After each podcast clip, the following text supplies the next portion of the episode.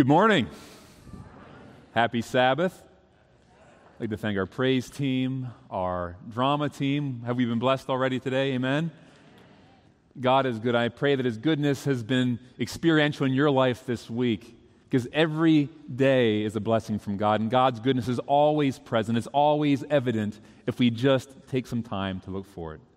I appreciate that drama because it really reminds us that the trust that we have in God is not based on our ability to trust, but based on His promises, based on who He is. And we can trust God in all things because He is completely trustworthy, even when things are not going well. Amen? As far as for word of prayers, we spend some time worshiping God through the scriptures. Dear gracious Heavenly Father, we are here today because we are here to worship you. You're the God of the universe, you are the sovereign one who sits enthroned at the center of all things. And Lord, at that center of the universe, where you are seated, is called the throne of grace. And so, Father, we thank you for who you are. We thank you for your grace and your love. Lord, we thank you that you have showed that grace and love towards us through the cross of Calvary. And today we worship you. Lord, as we open your word today, I pray that your Holy Spirit would guide us, that we be transformed in this time of worship as we praise your name, as our hearts are lifted up to you through your word. So we thank you and we love you and ask this all in Jesus' name. Amen. When I was young, I remember some of my earliest experiences with fishing. And those experiences were with my dad taking me, my brothers, and usually a neighbor or a friend from church. And we'd always go probably about once a month on a fishing trip. Now, I had the most amazing experiences going fishing when I was growing up. I mean, we would go, and I got to say this we never returned home without a bunch of fish. How many of you have ever gone fishing and not gotten anything? if you've gone fishing, you've experienced that. But I'm, I'm telling you, I used to go every time, and we would come back with multiple, usually 15, 20 fish. And so this whole experience for me was something amazing. We'd go to this place, there was a pond there, we'd have our fishing rods, we'd have a hook, and we'd put a piece of corn on the hook, we'd throw it in, and boom, within a minute, we'd be pulling a fish in. And so it was an amazing experience, always catching something. And I remember as I grew older, my dream was shattered. The first time I went fishing alone with my neighbor, his friend, his name was George and we went to a, a local stream not too far from our house, and we fished for hours upon hours. We had all the right stuff. I had some corn and even a couple other things I didn't know how to use, and we were throwing it in this, in this creek, and nothing. Two hours, nothing. We came home discouraged. My brother and I were like, What gives? What in the world is this all about? Well, we went to our dad and said, Dad, we went fishing today, didn't get anything. How comes every time we go with you, we catch something? He goes, Boys, there's something I need to tell you.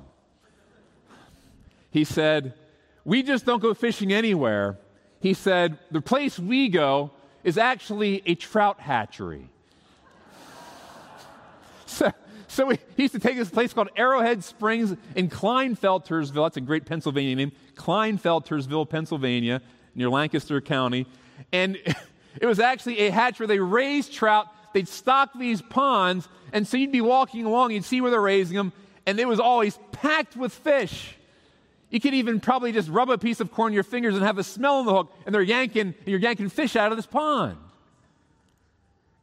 and so we called it the cheater's pond from then on because it wasn't real fishing. It kind of felt like we were fishing in an aquarium. where the fish were there, they're kind of captive, and they're just waiting for the next morsel to come and grab. But in all seriousness, many times we too, in this life, in God's work, go fishing at the cheater's pond, maybe what we would call even the aquarium. And I know it sounds absurd, but it's so true. Today, we're going to explore what it means to be a true fisherman in the kingdom of God. Because let me just say this I'll start off by saying this. If you're a child of God, then He's called you to be part of the family business. And if you're part of the family business, you have fishing in your future. I just want to tell you that. If you're part of the family of God, you have fishing in your future. There's no choice.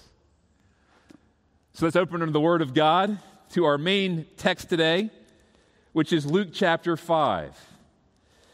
Now, fishing was a staple in the area of Israel, it became a staple of their economy. As a matter of fact, it became their main source of protein or, or food or meat that they ate because of the booming fishing industry. And many of the Hebrews became part of this. And so the setting of this is the Sea of Galilee. So many things in the Bible, in the New Testament especially, center around the Sea of Galilee.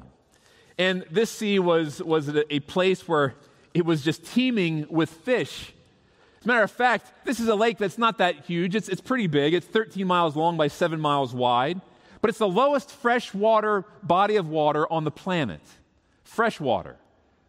And so, for whatever reason, this place was just teeming with fish. It flourished during Jesus' time. There were an estimated 230 fishing vessels that would go out in this lake on any given day and bring back fish to sell in the markets, to sell in all the different areas around Jerusalem and Israel. And here we find Peter and Andrew, James and his brother John, these four individuals, and most scholars believe they were cousins, by the way. James and John were the cousins of Andrew and Peter. But all four were fishermen in the family business. And so they had this, this 23 foot skiff that they'd take out and they'd fish. And, and what did fishing look like in the day of Jesus? Well, there's usually about three different kinds of nets they would use. First was what we call the drag net. We see this in the New Testament. Jesus talks about a drag net in the book of Matthew, where they would take this huge 100 foot long net and they'd put it down in the water that was weighted in the bottom, and they'd just drag it with the boats and bring the fish into the shore. And so there was also a, a round circular net about 30 foot wide they just throw out of the boat, which they then bring back together and catch the fish. Well, the story we're about to read, I believe, was probably the third kind of net. It's called the Seine, which is actually, I'm sorry, the Trammel, which is composed of three walls, which also took multiple boats. And this net was attached to various places, but it would be dropped in the water offshore distance, usually always at night, because this type of fishing this when you had the most opportunity to catch the fish was during the evening and during the night. And so after a while, they'd bring the, the net in between the boats and they'd pull it up and they'd bring it to shore. And it was in the morning that usually every fisherman was found doing the exact same thing. They were mending and they were washing their nets because these nets were made out of linen. And if you didn't wash and mend them, they'd just get destroyed. This was their livelihood. You had to take care of your equipment. And so that's what these disciples were doing.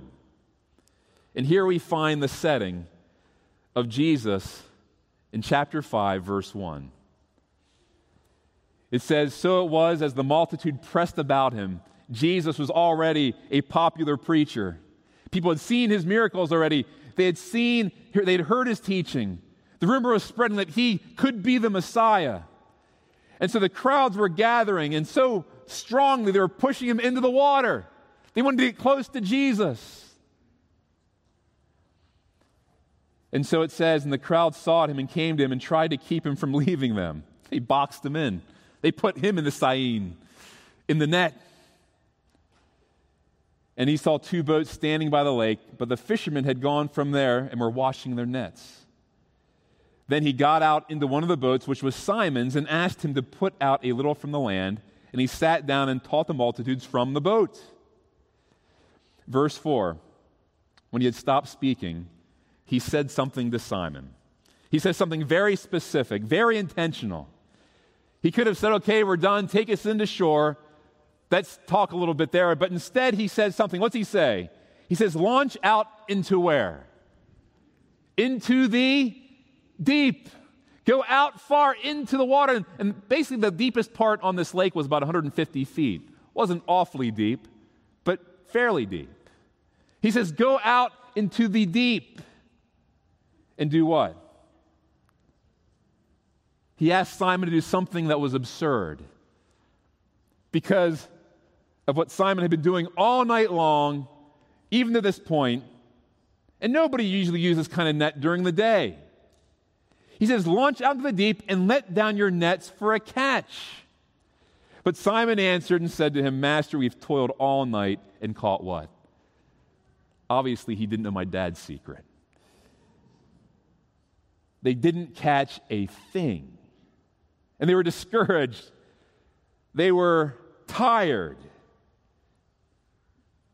They were wondering, what in the world is this individual asking us to do? We've caught nothing. But Simon Peter had already had some experience with Jesus. And he says, Nevertheless, at your word, I will let down the net. By the way, Jesus had already healed his mother in law. And the fact that he still loved Jesus was a good thing. He must have loved his mother in law, just teasing. but he says, Let down the net. And he says, Because at your word, I will do that.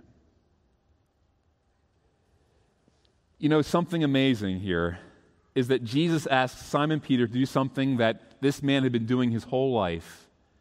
Like his father had taught him, now he was doing, he knew what worked and what didn't. And now Jesus was asking him to do something that didn't work, that wasn't supposed to work. Go out during the day, use this special net that only works at night, and put it down for a catch of fish. You know, in this life, many times we hear the voice of God. And many times He's asking us to do something that doesn't make sense. Have you ever had God ask you to do something, to go somewhere, to speak to somebody that didn't make sense? God usually works in ways that stretches us, that causes us to challenge our system of thought and our way of doing things. Why? Because that's what causes us to be required to use what we call faith, to trust Him. If He has to do everything that was easy and didn't require any faith or things that always made sense, we would never grow. But instead, Peter, knowing that Jesus was a man who, who had been walking with God, he wasn't quite sure if it was God yet. Maybe we found the Messiah. But he had the power to heal. He heard his teaching. And he says, I will trust, I will trust you, and I will do as you have asked me.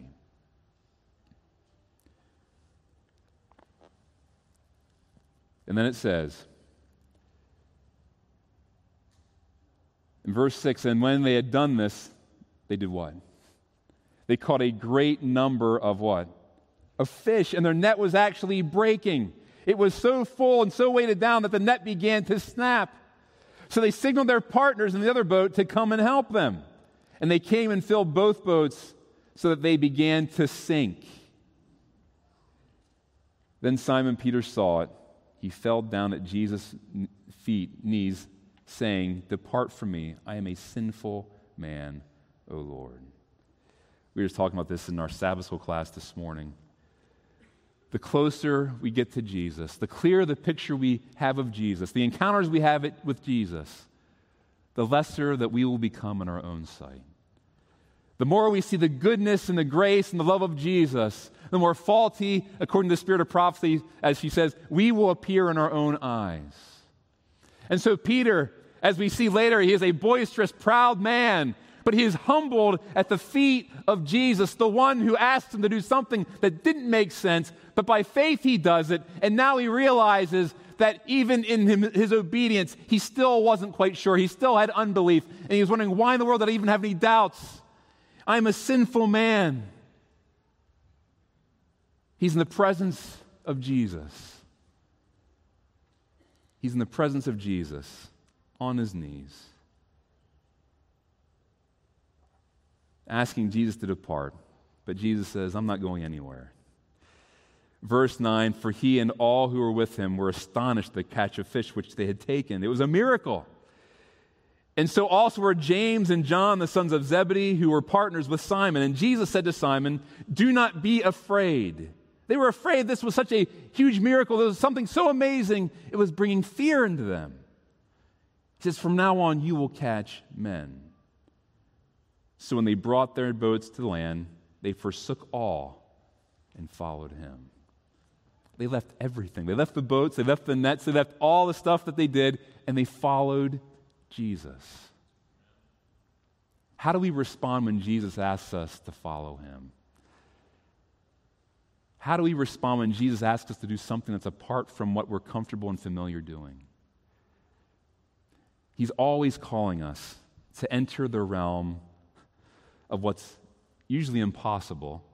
I love this. Someone just sent this to me this morning. But then, as God works, He also accomplishes it, though it is difficult. And then He finishes it. Those things that are impossible become difficult, but then the difficult are accomplished by God's power.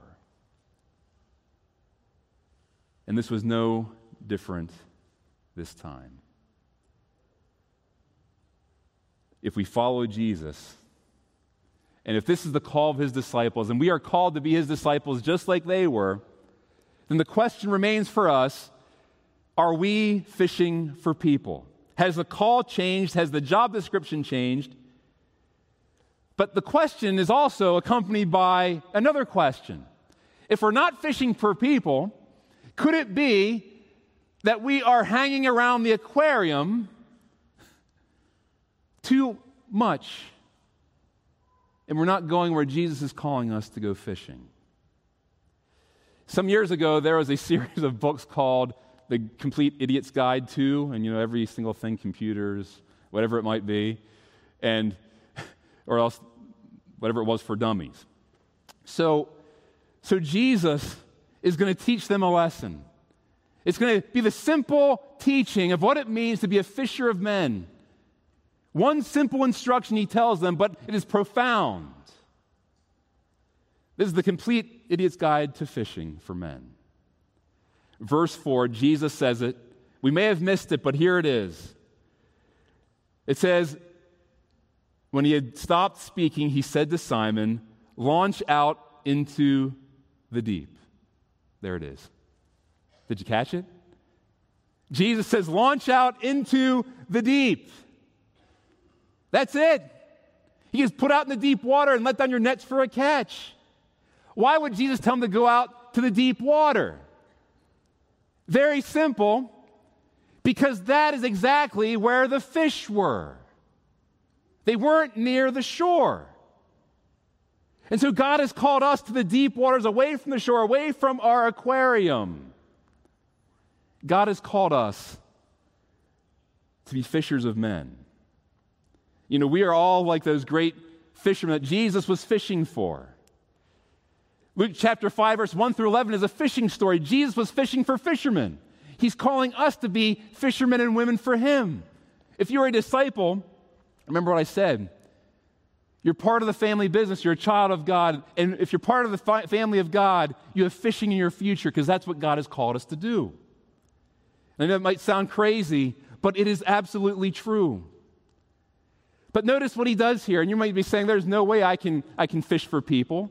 I don't even know how to talk to people, especially people I don't know or people that might be in those deep waters. But Jesus looks at this group of four fishermen and he realizes something. He realizes that they did not have it all together. As a matter of fact, think about it. Think about these first disciples that he calls. There's James and John, and their nicknames were the sons of thunder. They were hot tempered and passionate. They, they were not the best type of people. And then you have Peter the rock, who was hard headed, who was also boisterous. Then Andrew, he seemed to be kind of the quiet one. My aunt always said you got to watch the quiet ones, they're sneaky. I don't know. But these four guys who were rough and tough fishermen. You know, when in the modern day, when we say people have a mouth like a sailor, it probably didn't start with the military. It's, it's, always been that reputation or where the sailors have come from. And I don't know if that was the case with them, but we do know that these guys were hard workers, but they were a rough group of people. And Jesus sees them not for what the surface would have said, but he saw deep within what they could become in him. And so when Jesus sees you and he sees everybody, he sees you through the eyes of grace. He sees you and I through the eyes of his power and strength working in and through us. He sees your potential in him. And so he sees these fishermen and he realizes what he could accomplish through them, the least qualified to do what he was going to ask them to do.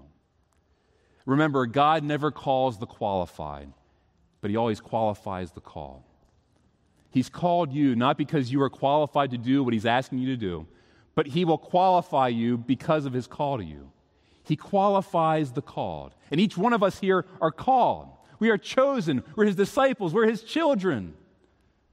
And so He hasn't asked us to do anything that apart from His grace that we cannot do. Because we can do all things through Christ who strengthens us. I love what it says in Acts of the Apostles about John. If you have any doubts about if God can use you, listen to this. It says, John did not naturally possess the loveliness of character that his latter experience revealed. John the beloved wasn't so beloved in the beginning there.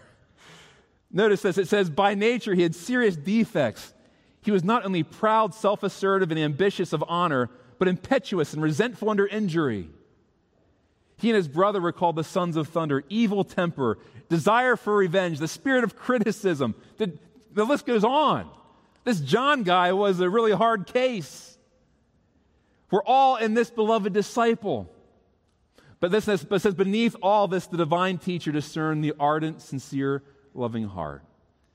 Jesus rebuked the self seeking, the disappointed, his ambitions, tested his faith but he revealed to him that for which his soul longed the beauty of holiness, the transforming power of the love of God. I mean, this is the guy who wanted to call fire down on the Samaritans, the one who goes along with his mom to petition for the greatest place in the kingdom. Now called the beloved, John, the one who understood walked closest with Jesus, not because of who he was, but who Jesus was and he was simply open for Jesus to change him. He doesn't call the qualified, he qualifies the called. And if you're in the family business of Jesus, you have fishing in your future. You've been called. I've been called. Something amazing as we look at the deep are all our surroundings that we see around us are teeming with fish. They're teeming with fish. Remember, Jesus said that the harvest is plentiful, but the workers are few. The sea is large, it's teeming with fish, but the fishermen seem to still be few today. We've all been called, but many of us have not received and answered the call. But it doesn't change the fact that we've been called. And by the way, here's something interesting that God is more passionate about the seas than the aquarium. What's that mean? Are you saying that God doesn't love his church? No. God loves his church. It's his body. He, he loves the body of Christ. He loves each one of us as part of that body.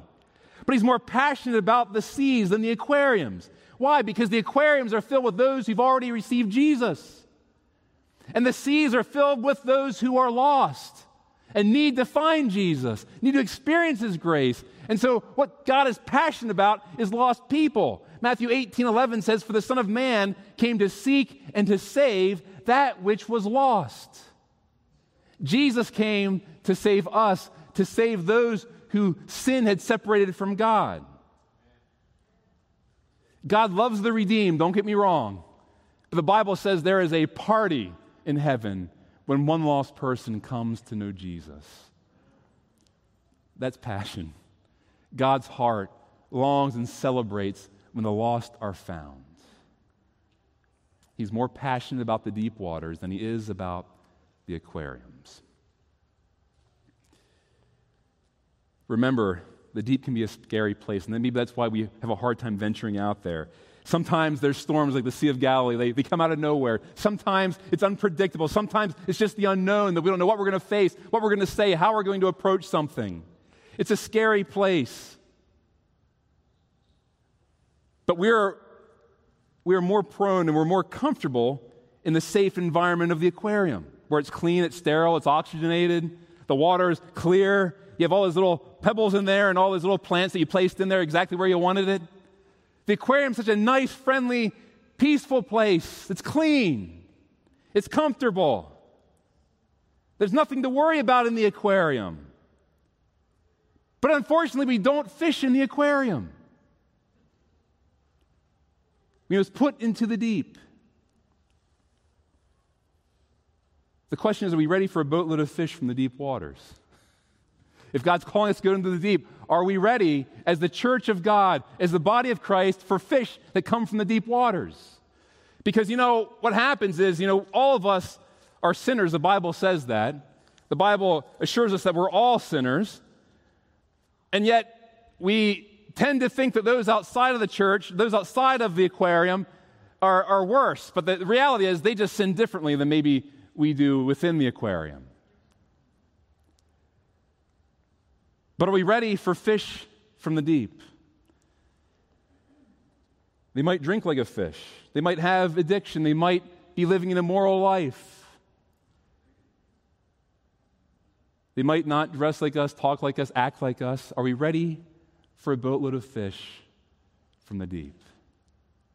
Imagine if next week there were 500 deep sea fish joining us here. Thank you. That's what the appropriate response is. Praise the Lord.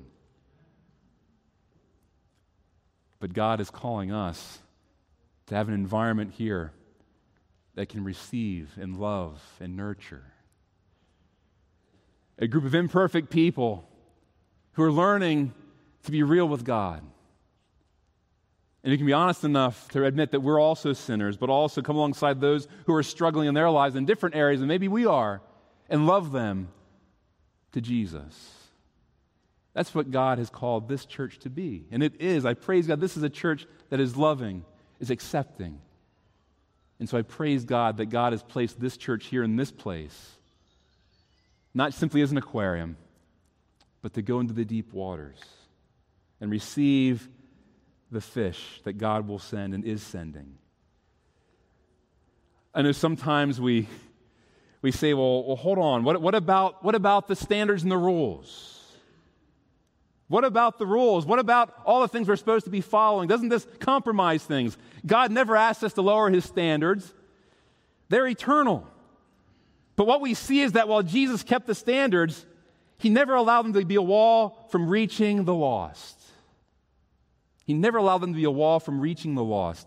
Jesus ministered to people who were publicans and sinners of all types, Samaritans who followed apostate form of Judaism. Jesus was not afraid to hang out with sinners. As a matter of fact, he was accused of being a glutton and a winebibber, a drunk, because he was at parties with people who were doing these things.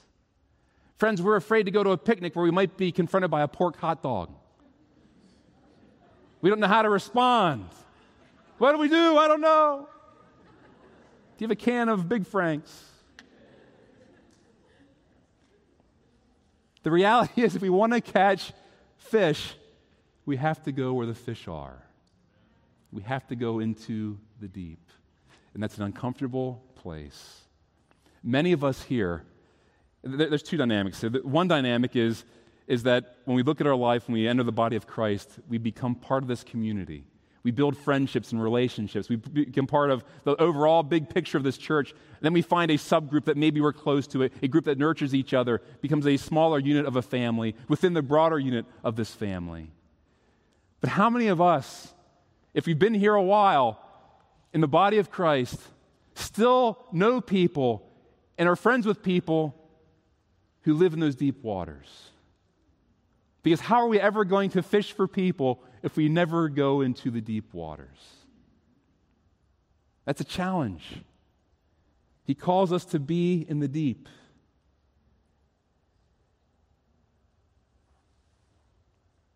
We must learn by the, to fish by the example of the master fisherman Jesus. As the Father has sent me, he says, so send I you. He sends his church out. He doesn't call the church to be a place where everyone comes. As I said last week, he calls us to go. Go into the deep waters, wherever that is, go.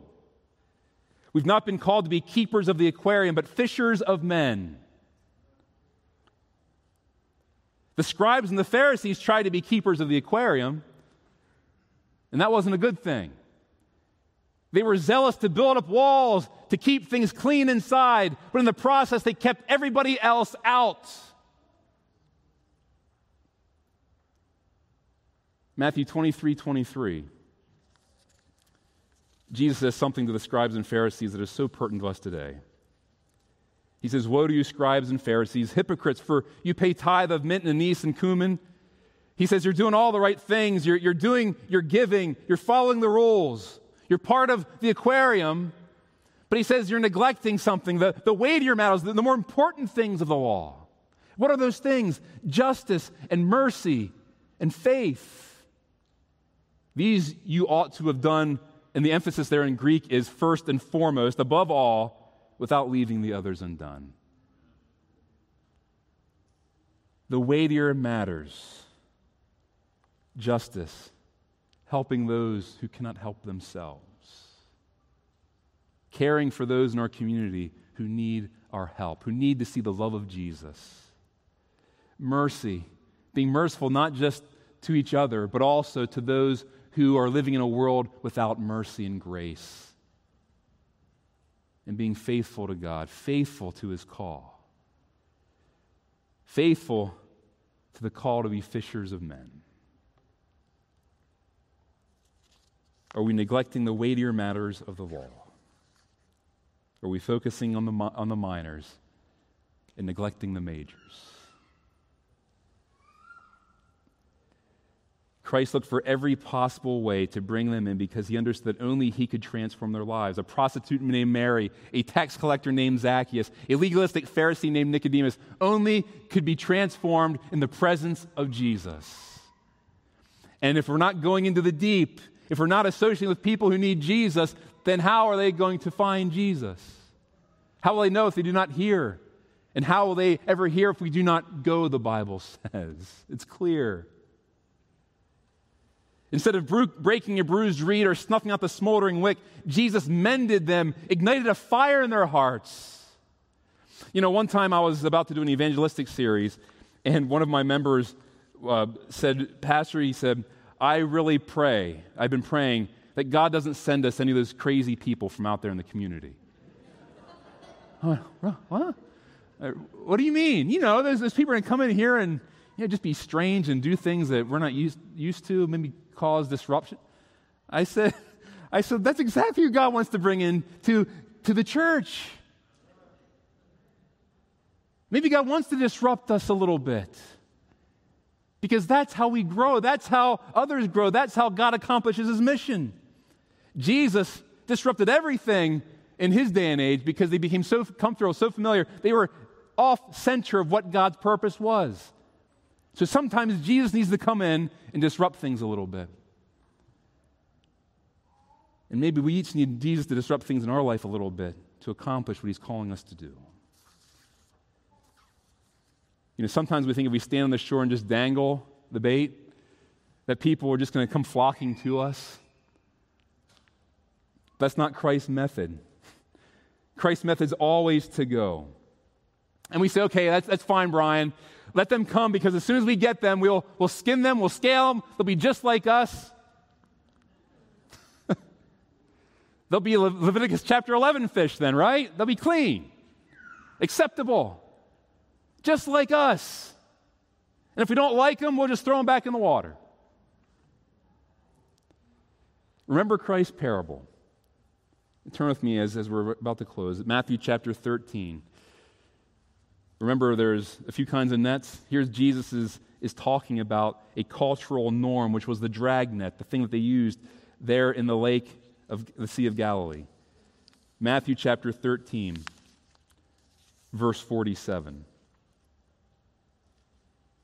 Jesus is teaching about his kingdom. He says, Again, the kingdom of heaven is like a dragnet that is cast into the sea and gathered some of every kind. He's describing a picture of, of picking up all different kinds of fish, not just the Leviticus 11 fins and scale type fish, but all kinds of fish. Which then, when it was full, they drew to shore and they sat down and gathered the good into vessels and threw the bad away.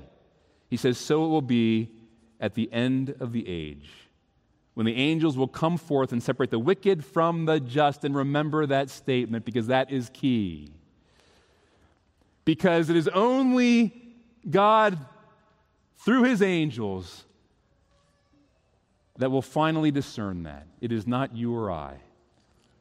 There are people all around us who we think are lost causes, who we think are far from God, but God says, This is my son, this is my daughter. They don't have it all together, but I love them.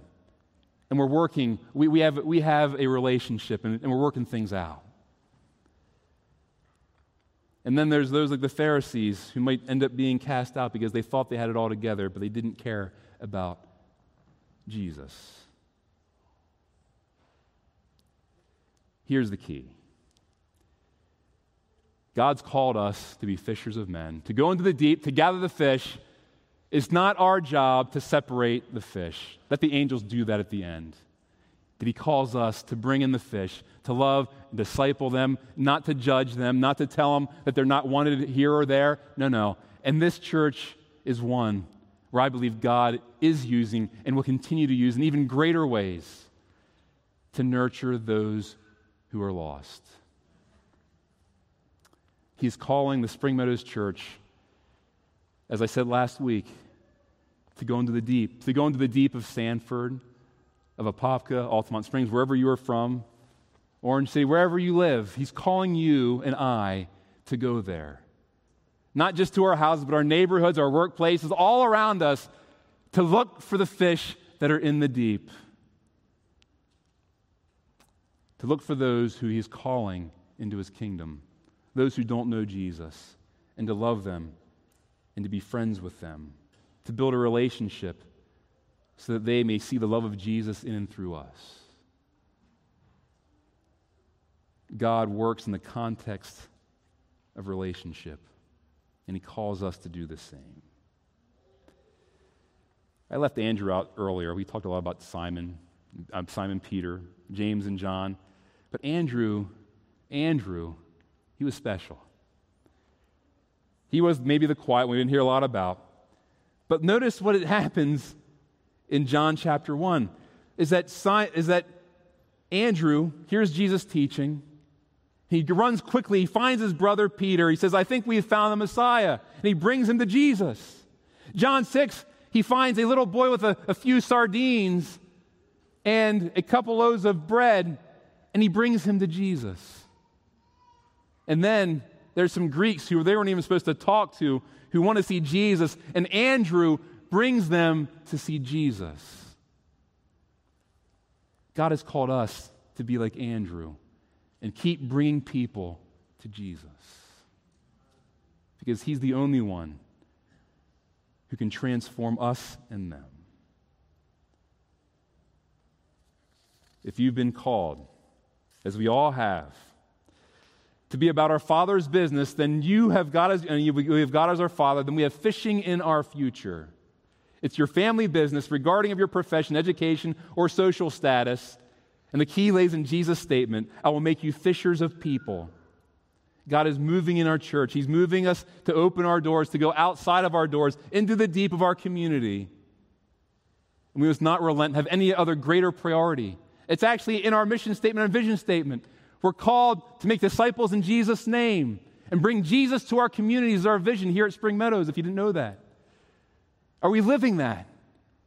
then our challenge today is if we're not, then we need to begin in our own lives and through a corporate body of Christ here at Spring Meadows.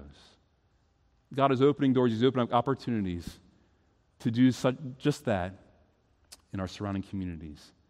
The, the question is will we answer the call? We allow Jesus to qualify us, not because we are worthy, not because we are qualified, but because He has called us? Dear gracious Heavenly Father, Lord, we come before you today, unworthy, seeing that we are weak, as we get closer and encounter Jesus in our lives, we recognize how imperfect we are. But Lord, we thank you that you don't call those who are perfect. You don't call the qualified, but you qualify the called. We're qualified by the blood of Jesus, by his grace, by his sacrifice, and by your Holy Spirit's power working in and through us. And so, Lord, we're called today to be fishers of men. And most of us don't know what that means. Lord, sometimes as we look at the, the task, it seems it seems enormous, it, it looks impossible. We feel inadequate. But Lord, that is just the situation that you work best in. You work best in the impossible. You use best the inadequate to confound the wise. And all of us come before you today with humble, open hearts, asking that you would use us, that we be surrendered to you. And so, Lord, today, we offer ourselves to you. We offer our church to you. We offer this collective body of believers to you. To go into the deep waters of our community, to go into the deep waters of, of the people around us, and not be keepers of the aquarium, but fishers of men. And so, Lord, today, we praise you for what you're going to do through this church, through these people, through each one of us. And we thank you and ask this all in Jesus' name. Amen.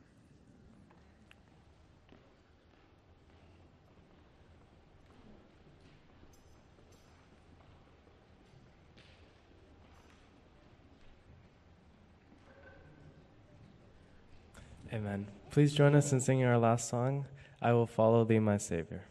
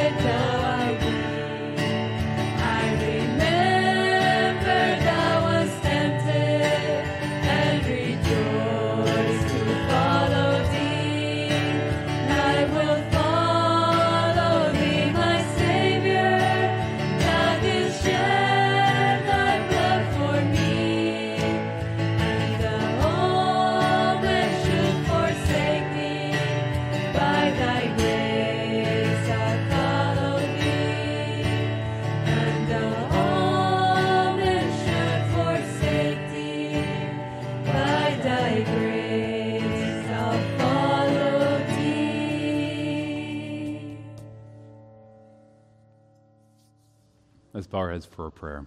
Dear gracious Heavenly Father, as we leave this place, we leave with a renewed sense of who you are. You're the God of the universe.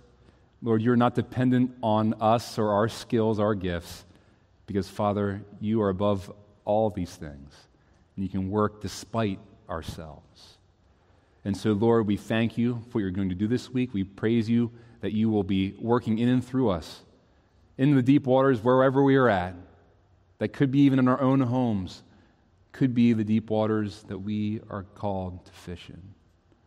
And Father, whatever that looks like, I pray that you would just accomplish your plan.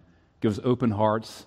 Use us, we pray, to be shining lights for you, just to share the love and grace of Jesus through our words and our behaviors, all things that may reflect you to the world around us who desperately needs to see a picture of Jesus today, a revelation of Jesus. We thank you, Lord. We ask this all in Jesus' powerful name. Amen. If you would like special prayer, we're going to have a couple elders here at the front, and you can make your way forward. Uh, if you have anything special you'd like to be prayed for, uh, please come, and we'd be happy to pray with you. God bless you. We love you. Have a wonderful week. We'll see you next Sabbath.